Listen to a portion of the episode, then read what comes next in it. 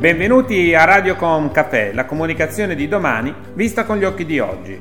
Sono Roberto Botto, CEO di Libera Brand Building Group e oggi siamo qui per capire insieme i progressi e i mutamenti avvenuti negli ultimi mesi. Un lasso di tempo breve ma intenso di emozioni dovute all'emergenza sanitaria che la scorsa primavera ha sconvolto il mondo intero. Che cosa abbiamo imparato? In che direzione stiamo andando? Lo chiediamo oggi a Girolamo Chiaramonte, Sales and Marketing Manager per il gruppo CMP Assurance. Benvenuto Girolamo. Grazie mille Roberto. Girolamo, è la prima volta che ti ospitiamo ai microfoni di Radiocom Café, perciò vorrei iniziare chiedendoti come è stato per te nell'ultimo anno destreggiarsi tra nuovi obiettivi e nuove sfide, tenendo in considerazione che abbiamo lavorato tutti eh, in smart working. Ma potrei dire che è stato avvincente e, e, complicato. Dico avvincente perché sono una persona ottimista con tanta voglia di fare, quindi mi permetto di utilizzare anche questa, questa parola. Eh, la staticità mi annoia e possiamo sicuramente dire che l'ultimo anno non è stato uguale agli altri. E lavorativamente parlando, nel novembre 2019, dopo sei anni in CNP, ho lasciato il marketing per passare alla guida del commerciale e eh, ad inizio aprile 2021, quindi da pochi giorni, ho ripreso il marketing, aggiungendo le responsabilità del commerciale. Insomma, diciamo che è stato un anno intenso, soprattutto se uniamo questi cambiamenti a quelli di mercato, che, come tutti noi sappiamo, hanno avuto un incremento oh, inimmaginabile alla fine del 2019, quando ignoravamo cosa fosse il Covid.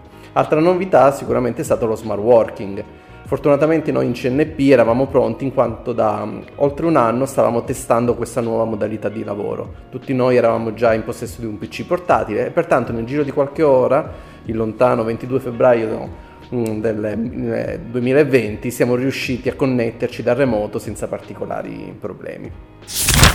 Girolamo, hai avuto una carriera molto dinamica e svolto più professioni, ci conosciamo da lungo tempo, eh, professioni anche molto diverse fra loro e per questo eh, dici di conoscere il vero significato del termine bro- problem solving.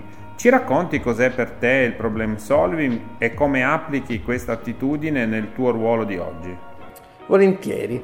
Allora, diciamo che effettivamente nel primo, nel primo, tempo della mia vita professionale mi sono divertito molto ed ho, ho, avuto la fortuna di lavorare in molti ambienti stimolanti e con capi che mi hanno permesso di crescere e di far tesoro degli errori fatti.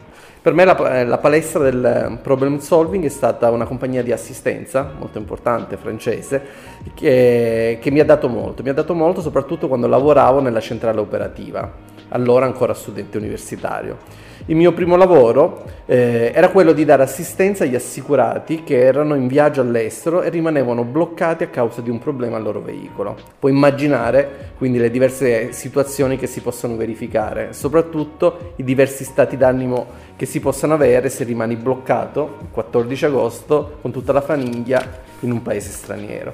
Ecco, lì mi sono fatto, mi sono fatto le ossa. Poi mi ha temprato il mercato assicurativo che per sua natura gestisce i problemi delle, delle, persone. Oggi riesco a far tesoro di questa capacità riuscendo ad isolare il problema dalle emozioni e pertanto riesco ad essere più lucido quando devo individuare la soluzione o la modalità di gestione del problema. Gestione che non è detto che debba essere opera solo mia, infatti io mi reputo cintura nera di, di delega e cerco sempre di far squadra con i colleghi perché sono convinto che in questo caso 1 più 1 uguale 3. Una delle più grandi difficoltà del mercato del lavoro post-Covid è lo skill gap, eh, un fenomeno che si manifesta quando per la domanda non c'è offerta a causa della mancanza di competenze adeguate. Secondo il tuo punto di vista il reskilling è una responsabilità aziendale o individuale? Roberto, questa è una bellissima domanda. È bellissima perché tocca un grande problema italiano, ovvero la capacità di cambiare l'approccio al mercato del lavoro. Dico questo perché secondo me viviamo in un paese dove ci sono ancora tantissime persone che vogliono fare lavori, come dire, obsoleti, con un eccesso di offerta e nello, stesso, nello stesso tempo ci sono tante aziende che non riescono a trovare personale. E dico questo facendo oh, tesoro delle ricerche di mercato che asseriscono che una posizione vacante su due, ad esempio, sia relativa a quella degli sviluppatori di programmi informatici. Eh, meno acuto Seppur consistente, poi è il gap che interessa i cosiddetti digital consultant o i digital media specialist, Cito dei dati eh, che sono del sole 24 ore. Insomma, dobbiamo cambiare, per farlo non possiamo attendere che siano gli altri a farlo, ma il cambiamento deve partire prima da noi. Detto questo, per rispondere alla tua domanda, il reskilling è principalmente una responsabilità individuale e poi aziendale. Molti settori con l'inizio della pandemia hanno subito delle trasformazioni sia a livello organizzativo che a livello di obiettivi aziendali. In questo contesto quali cambiamenti si sono verificati all'interno del mondo assicurativo? Beh, il mondo assicurativo ha subito il cambiamento così come tutte le altre realtà. Eh, aggiungerei che non tutti i mali vengono per nuocere in questo nuovo contesto di mercato, eh, in quanto oh, l'accelerata che è stata data dai cambiamenti eh, era un'accelerata, è stata un'accelerata che eh, ha spinto quello oh, che era ormai pronto per, per partire. E parlo soprattutto della spinta alla digitalizzazione. Digitalizzare delle realtà che sono analogiche per eccellenza non è facile, ma ormai nessuno può fermare questo sviluppo, pena l'estinzione. Recentemente avete concluso un'acquisizione, quella di Aviva, società assicurativa britannica, e nel prossimo futuro eh, vorrei sapere qual è la vostra strategia di crescita e quali programmi avete in serbo tema delicato in quanto il, ca- il, cantiere a Viva è stato appena aperto e, e, stiamo ancora attendendo le autorizzazioni da parte del regolatore, quindi in questa fase non posso aggiungere molti dettagli, ma posso dire che siamo sicuramente entusiasti di poter contare sul know-how di un player assicurativo importante come, come Aviva. I nostri programmi prevedono uno sviluppo attento che porti la compagnia a ruoli sempre più rilevanti nel mercato italiano, quindi questo lo faremo sia tramite crescita interna che crescita esterna. Diciamo che nei prossimi mesi o barra anni e ci divertiremo.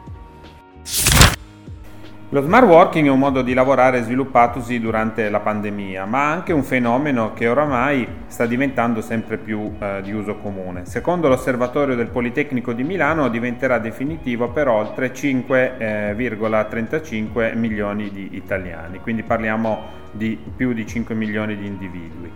Quali riflessioni ti suscita questo dato e come immagini il lavoro in futuro?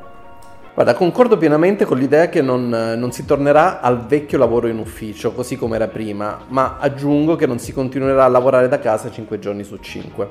Se così fosse, metteremmo in gioco la salute mentale di molte persone, eh, in quanto siamo animali sociali e pertanto il contatto fisico, quindi di presenza, non può essere sostituito da una semplice video call. Sicuramente quindi ci sarà più flessibilità ed avremo un mix di modalità lavorative. Alcune professioni, forse, potranno dar vita a fenomeni di nomadismo digitale, chissà. Per altri cambierà poco, ma in media ci sarà un bel mix che permetterà a tutti noi di lavorare, si spera meglio. Lavoreremo meglio se riusciremo comunque a sviluppare anche il diritto dovere alla disconnessione digitale. A tal fine ricordo che negli scorsi mesi è stata votata a Strasburgo la richiesta di una normativa comunitaria che garantisca ai lavoratori la facoltà di non essere reperibili al di fuori dell'orario di lavoro, senza quindi subire discriminazioni, critiche e licenziamenti. Insomma, il new normal ci attende e speriamo di riuscire a cavalcarlo nel migliore dei modi. Girolamo, grazie davvero per questo caffè molto intenso e ricco di spunti che faranno riflettere sicuramente i nostri ascoltatori. Grazie a voi, è sempre un piacere essere qui con voi a casa di amici. Si conclude qui questo episodio di Radiocom Café, il canale podcast di Libera Brand Building Group. Se avete piacere di ascoltare altri racconti potete collegarvi a radiocom.café, Spotify, Spreaker, Alexa e Google Podcast.